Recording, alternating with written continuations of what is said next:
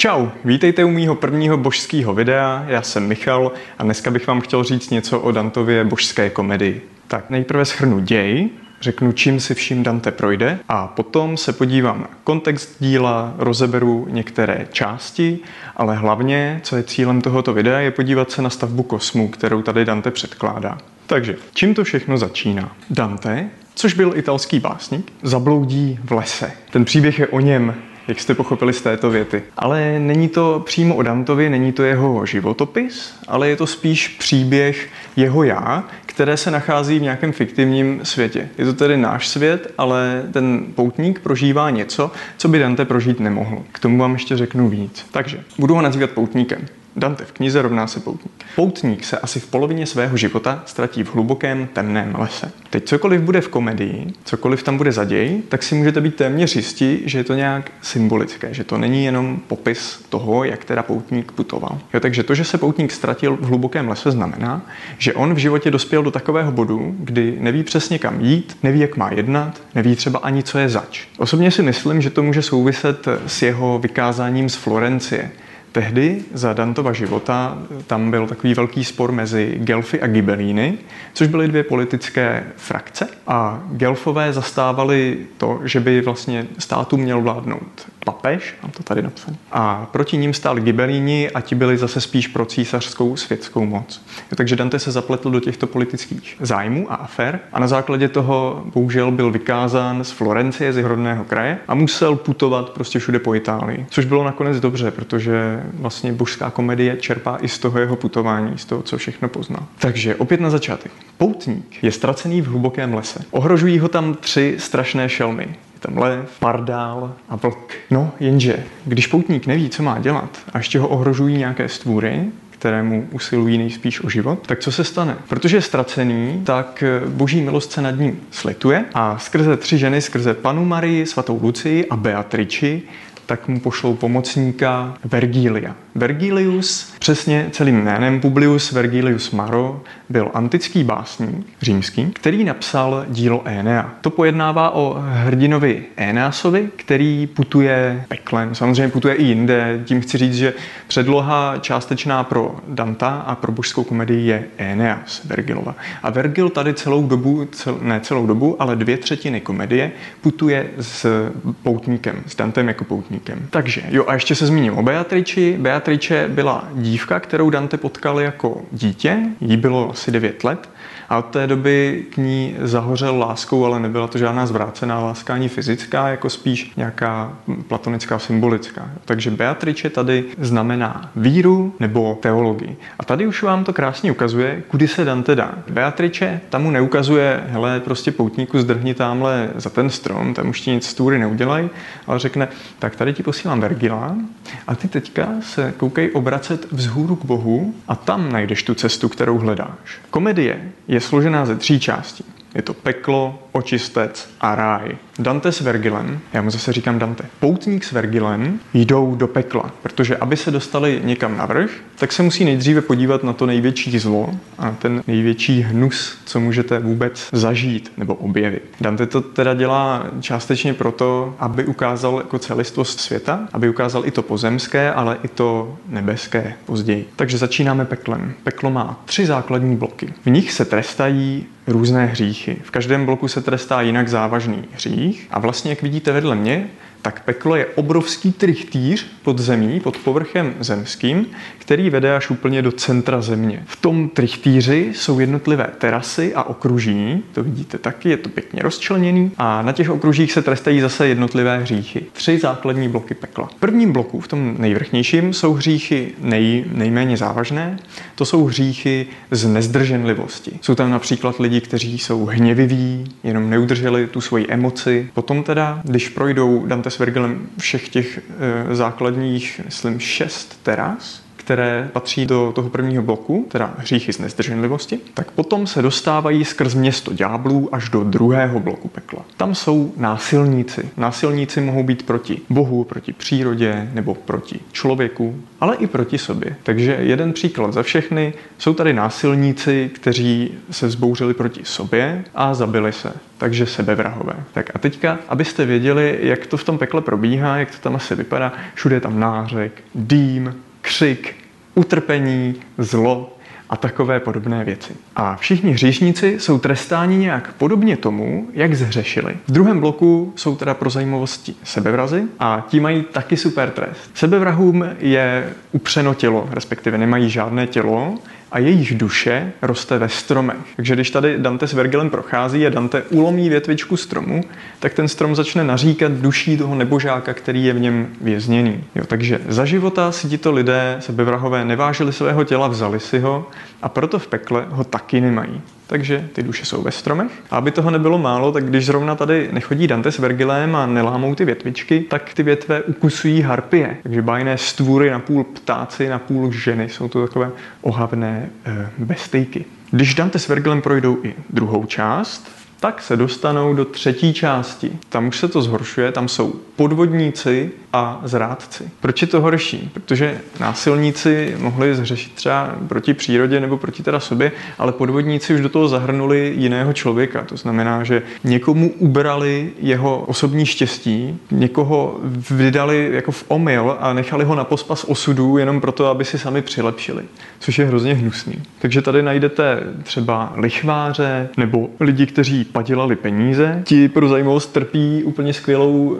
věcí, ti trpí na všechny možné nemoci, které jsou spjaté s kovy, takže nějakými jedovatými problémy. Myslím, že mají lepru a všemi těmi věcmi, které prostě práce s kovy nabízí jako možnost, jak si krásně ublížit. Ale já z toho nemám takovou radost toho ubližování. A poté, co projde Dante s Vergilem i tento blok, tak se dostávají do úplně poslední jámy, je to jáma zla. Tam jsou zrádci. Jsou tady zrádci rodiny, národa a v posledním jsou zrádci dobrodinců, ještě hostů. Tam jsou zrádci hostů ti třetí. Zrádci dobrodinců jsou nejhorší. No a to už jsme v tom trichtýři skoro úplně dole a tam je vražený ďábel. Ďábel je tam v řece, v zamrzlé řece s ledem a vlastně všichni zrádci jsou tady v řece s ledem. Ten led je tady proto, protože symbolizuje to, jak chladná byla srdce těch zrádců. A vlastně podle závažnosti zrady jsou ti zrádci různě ponoření. To znamená, že ti nejhorší jsou úplně až pod hlavu, pod tím ledem a uprostřed toho všeho amfiteátru hrůzostrašného, kde je zase všude utrpení a bolest a křik a dým, tak uprostřed toho všeho v té úplné díře v centru země, tak tam je Satan. Jak se tam dostal, to vám ještě řeknu.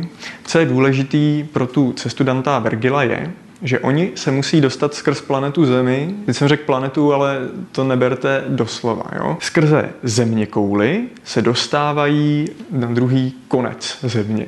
Takže oni vyšli ze severní hemisféry, kde je země, zase obrázek, projdou skrz peklo až úplně dolů do centra země, tam je teda Satan. A co se nestane? Oni, když šplhají po Satanovi, protože aby, aby prolezli daleko dolů, ale zase nahoru na sever, tak se musí vyšplhat po Satanových chlupatých nohách a vlastně po jeho boku. A úplně v centru teda světa je nějaký střed satana, je tam jeho těžiště. A když Dante s Vergilem teda prolezou podél toho těžiště, tak najednou co se stane? Protože Země je v centru kosmu, tak ta gravitace se najednou otočí. Platí to stejně jako u zemského jádra, protože my víme, že Země má gravitaci a že od jádra jde zase na všechny strany stejně. Takže i Dante, teda logicky si to odvodil, i Dante věděl, že ta gravitace se musí jako otočit, že musí zase šplhat nahoru. Šplhat nahoru k tomu zemskému povrchu. I když samozřejmě Dante neznal koncept gravitace. To sem teďka nepatří. Takže Dante s Vergilem slezou až k centru ďábla a od toho místa se jim najednou svět otočí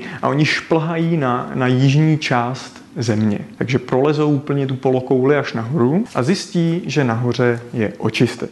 Takže vlastně spolu s tím, že Dante a Vergil prošli k ďáblovi, tak se dostali na konec pekla, teďka prolezli tu zemi a přichází do druhé části. Očistec. Co je očistec? Očistec je obrovská hora na jižní, jižní hemisféře planety, která trčí prostě jakoby dolů. Ale vzhledem k tomu, že už jsme to otočili, že Dante s Vergilem museli šplhat, tak si otočíme celý kosmos A vidíme, že vlastně úplně, úplně dole je teda krusta zemská, odkud oni vylezli, pozemský povrch, zemský povrch, pak je peklo a nahoru čouhá očistcová hora. Teďka ještě se vrátím k peklu na chvíli. Do pekla přicházejí duše lidí, které už nemají naději na spásu. To znamená, že do posledního soudu nebo do konce světa tady budou, budou tady trpět. A to proto, že si nepřipustili, že ten hřích, který udělali, takže je špatný, nebo respektive, že by to byl nějaký problém. Někteří si třeba ani neuvědomí, že je to hřích a některým to třeba nevadí. Řeknou si, OK, tak jsem někoho zradil. V pohodě. Dobře, kámo, máš to mít, budeš v pekle. Ale co ty ostatní duše? Ty duše, které si uvědomí, že udělali něco špatně ještě za života, tak ty přijdou do očistce. Objeví se tady tak, že se vlastně vyskytnou na břehu očistce, protože očistec je ostrov, ze kterého čouhá hora a kolem všude je oceán. Vidíte, že na jihu planety je všude voda, zatímco na severu je ta krusta, kde žijou lidi. Takže na jihu je ten obrovský oceán a uprostřed je ten očistec. Duše lidí, kteří mají přijít do očistce, tak jsou nějak vyplaveny jako na břeh očistce, respektive nejsou plně vyplaveny, ale přiváží je sem anděl na lodi. Jak se tady odstnou, to nevím, hrozně rád bych to věděl, třeba to zjistím, až budu studovat víc. Takže duše těch, kteří mají naději na spásu, tak přijíždí s andělem na loďce. Anděl je teda vyloží na kraji očistce a všechny ty duše se podívají nahoru, na tu obrovskou horu, asi největší hora na světě. A zjistí, že musí šplhat, aby se dostali k Bohu. Teď, jak ten očistec vypadá? Je to zase stupňovitá stavba, stejně jako peklo. Mělo stupně, očistec má stupně a ráj bude mít taky stupně. To si všimněte, k tomu se taky ještě dostanu. Takže Dante s Vergilem se přimísí mezi duše, které jdou do očistce. Teďka základní terasa očistce je předočistec, tam patří například duše exkomunikovaných. To jsou lidi, kteří byli vyloučeni z církve, například papežem. A protože Dante věděl, že papežové za jeho života často používali jako tu moc papežskou k tomu, aby někoho taky jako vyhodili, nebo toho, s kým se třeba nepohodli, tak ho exkomunikovali prostě, sorry, nebudeš tady v křesťanské zemi, máš smůlu, něco zproved, co se mi nelíbilo. Tak Dante si řekl, ale tihle lidi by taky měli mít naději na spásu, protože oni ve skutečnosti nic neprovedli a ten papežský úřad nemá přece tu moc ublížit duši, která vlastně neprovedla nic tak zásadního. Takže Dante umistuje tyto duše do předočistce. A v předočistce jsou ještě další duše, například zanedbávající vladaři, kteří se nestarali třeba moc o stát nebo nevládli dobře. A potom následuje sedm teras, až úplně nahoru na špičku očistce. Těch sedm teras, tam jsou hříchy, které znáte jako sedm hlavních hříchů. E, u Kuksu, jak jsou sochy Matyáše Bernarda Brauna, jsou z období baroka, tak ty znázorňují ctnosti a neřesti. A právě těch se týká celý očistec. Samozřejmě, že do očistce nepřijdou duše lidí, kteří někoho zradili ti lidé, nebo kteří někoho zabili, nebo něco podobného, ale přijdou sem duše lidí například pyšných, nebo závistivých, nebo lenivých a tak podobně. Jo, takže tyto duše se tam očistují. A vlastně každá ta duše, když přijede, tak stoupá po těch terasách nahoru, je to taková spirála. Jo, takže duše stoupá postupně nahoru a postupně si tady odčinuje léta, která vlastně mají vykompenzovat ten hřích, který sice nebyl tak hrozný, ale musí tady ty duše strávit obrovskou dobu. To znamená, jsou to fakt stovky let. No a čím, čím ty duše jsou výš, tím kratší dobu tam jsou, protože vlastně čím jsou výš, tak jsou blíž Bohu. A čím jsou blíž Bohu, tak tím hřeší méně méně. To znamená, že tam jsou hříchy méně závažné, než ty úplně na spodu. Tak už jsem řekl, co tam je teda za hříchy, teď vám ještě řeknu, jak se ty duše očišťují. Protože očistec to je taková duševní posilovna. Duše totiž na světě jedná. Člověk jedná a jeho centrem je duše. To je intelekt, to je rozum, to je vlastně schopnost vůbec jednat inteligentně. Takže duše jedná, vlastně v tom jednání musí, být, musí dodržovat nějaké ctnosti. Musí vědět, jak jednat správně, aby prostě neupadla do toho hříchu. Pokud duše jedná ctnostně, tak je to dobrý a může v tom očistci vlastně pokračovat nahoru. Ale pokud neví, jak na to, tak tady je delší dobu. A vlastně k tomu, aby ty duše věděly, jak mají jednat, tak v očistci na těch jednotlivých terasách jsou příklady. Jsou to příklady z historie například, nebo jsou to svědci, svatí lidé, anebo nějaké prostě dobré příklady, které Dante poznal za svého života. Jo, takže ty příklady tady jsou na těch terasách a vyloženě ten hříšník vidí, jak by se měl chovat, jako po vzoru těchto lidí. Co ještě tady je sympatický, je, že se tady většině zpívá modlí a, a vlastně odpočívá se tady přes noc Důležité v pekle bylo bezčasí, ale tady už zase se střídá den a noc, jsme na povrchu země. A ještě k tomu, když je někdo spasen, tak se ozve zemětřesení skrz celou očistcovou horu a všechny duše ví, že byl, že nějaká duše došla nakonec, že byla spasena. Všichni zpívají Gloria in excelsis Deo, neboli sláva na výsostech Bohu. Takže všichni teda mají tu motivaci, že vidí vzor, modlí se a ještě vědí teda, že, že někdo to dokáže. Oni vlastně mají takový jistý lístek do nebe. Oni vědí, že tam jednou dojdou. Což je super, ne? Prostě řeknou si, dobře, tak já tady vytrpím 700 let ještě, ale pak se budu mít dobře, půjdu do nebe. Super.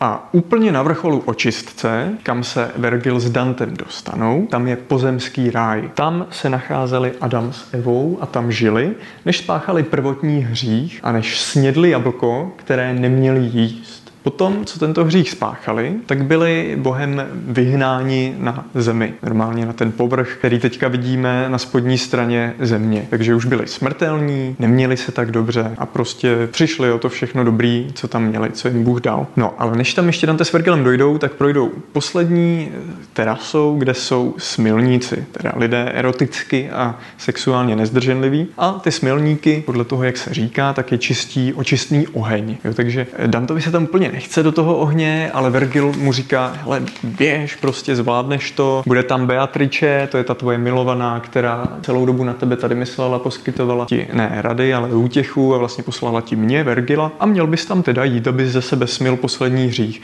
protože i Dante se čistí, jak prochází tím očistcem nahoru. Jo, takže Dante teda poslechne a vleze do toho ohně, čímž se očistí úplně a dojde až to, do toho pozemského ráje. Vergilius, bohužel, ten už se dál nedostane, protože byl pohán a musí zpátky do pekla. Teďka co, on nic neprovedl, že? proč by měli do pekla? No Vergilius jde do pekla do Limba, což je oblast, kde jsou lidi, kteří se narodili třeba před Kristem. To znamená, že ještě nemohli být křesťani, ale přesto se tam mají dobře. Blbé je, že jsou prostě v pekle, i když je to tam hezký. Takže Dante už sám je v ráji, kde ho vede Beatrice, je to teda pozemský ráj, je to vrcholek té hory očistcový. A potom až ho Beatrice bude dále doprovázet na cestě skrz ráj ráj. Dostáváme se ke třetí části božské komedie a tou je ráj. Tím je myšleno celé nebe, protože Dante se dostane ze země až ze země, že se dostane až na nebe. A teď ho teda Beatrice vede k nebi. O tom, jak vypadá přesně kosmos podle Danta a podle té doby, podle středověkých astronomů, tak vám ještě řeknu víc. Teďka řeknu jenom to základní. Kosmos se skládá ze sedmi oběžnic a potom z tří dalších sfér. Takže máte planetu Zemi, pak je očistcová hora a první sféra, která se točí kolem nehybné země, tak je měsíc. Jsou tam teda nebeská tělesa. Máte měsíc, Merkur, Venuše, Slunce, Mars, Jupiter, Saturn a potom je pevná sféra hvězd, to vám ještě taky vysvětlím, až dojedu vysvětlení příběhu. A potom je první hybatel, to znamená první inteligentní síla, což je první příčina světa, což je Bůh. A za ním ještě je Empyreum, což je říše světla, která vyzařuje z Boha, v ní se nachází blažené duše. Ty tam prostě už tráví věčnost. Ale abyste se nenechali mílit. Blažené duše už se nachází v celém nebi, to znamená od měsíce až úplně nahoru po Empyreum, tam už je nebe. Takže kdo se dostane sem, tak je dost v pohodě. Prostě má se dobře ta duše, je blažená. A teďka proč nejsou všechny úplně nahoře u Boha? No, protože každá duše zase byla ctnostná nějakým jiným způsobem. A na měsíci například jsou duše, které nedokázaly dodržet sliby. Takže oni sice byli hrozně fajn a jednali ctnostně, nikomu neublížili, ale prostě nemohli třeba dodržet slib. A to nebylo třeba, že nechtěli nebo přišli někde pozdě, měli něco jiného na práci, ale že třeba nějaký panovník nebo někdo jim nakázal, hele prostě tohle udělat nemůžeš, to se mi příčí, jinak tě zabiju. No a co oni měli dělat? Oni teda radši, než aby byli mrtví, tak třeba nedodrželi ten slib, ale proto jsou tady na měsíci. Takže jsou v nebi, ale nemají se tak dobře. Na Marsu jsou lidi, kteří jsou odvážní, bojovali za víru. Potom máte, pod tím máte slunce, já se omlouvám, že vám to tady míchám, schéma hovoří jasně. Na slunci jsou lidé, myslím, moudří a na Jupiteru jsou potom spravedliví a na Saturnu jsou uměření, to znamená lidi, kteří věděli, kde je těch věcí míra a jednali jako opravdu správně tou prostřední cestou, aby bylo všechno akorát. Tyto čtyři ctnosti vychází z řeckých ctností. Tyto čtyři ctnosti byly brané jako hlavní ctnosti. Takže vidíte, že ty tři spodní nebeská tělesa jsou taková trochu zachmuřená tím, že duše tam něco nedokázaly úplně dobře. Už vím, na Merkuru jsou duše, které sice jako byly ctnostné, ale hnaly se za slávou. Jo, takže vidíte, že každá z nich je nějak trošku pošpiněná mírně. A úplně nahoře, respektive ty čtyři planety, ty už mají teda ctnosti vyloženě. A potom už se dostáváme až teda úplně k Bohu. Je tam ten první hybatel, toho vám vysvětlím asi v další půlce videa. A úplně nahoře je říše světla. Ještě teda po cestě přes Mars Dante potkává svého dědu Kačagvidu, který bojoval za víru. Takže je tam a Dante si s ním pohovoří. A vlastně na každé té planetě jsou některé duše, se kterými Dante hovoří. Co jsem ještě neřekl, Dante hovoří se všema dušema, které se v božské komedii nachází. Ne se všema jako výčtem, ale se všema, které potká skoro. To znamená, že i v pekle prohodí slovo s někým, eh, s dušema o těch jejich hříších, i v očistci prohodí slovo a samozřejmě i v ráji na nebi. To teď nebudu rozebírat, eh, budeme pokračovat přímo ke světlu. Nahoru Dante letí z Beatričí. Jejich pohyb tady už není normální pohyb, protože je to spíš let opravdu. Protože ty vzdálenosti jsou větší a, a člověk se nedostane na planetu. Že? Zvlášť když je to Dante poutník, který ještě je naživu, tak ten vůbec vlastně nemá šanci se proletit že? k Bohu. Zatímco duše zemřelých, tak ty už jo. Takže Dante s Beatričí se dostává až úplně k Bohu, úplně navrch, na okraj kosmu a tam spatří všechno to světlo, tu říši blažených, uvidí cestou, vidí taky anděly a vidí ten řád světový, všechno to pozná a potom vlastně jak pohlédne Bohu do tváře, což neudělá, protože Bůh nemá tvář, jo? ale dejme tomu, Dante pohlédne Bohu do tváře, tak Bůh ho sezná, že je teda členem ráje, že už je taky tou blaženou duší, která se očistila a může tam dlít mezi nima. Takže takhle končí božská komedie. Začalo to špatně, končí to skvěle, jo, což bylo jedno z kritérií komedie. Teď teda si skončím, protože je to dost dlouhý, teď jsem vám dal základní výklad komedie a v další půlce videa, respektive v dalším videu, se budu věnovat té stavbě kosmu a toho, jak ty věci dávají dohromady smysl, jak to fyzicky dává smysl a vlastně nějaký ještě kontext, který se Dantova myšlení týče. Takže zatím čau, díky, že jste to shlídli až sem a doufám, že se podíváte i na druhou půlku.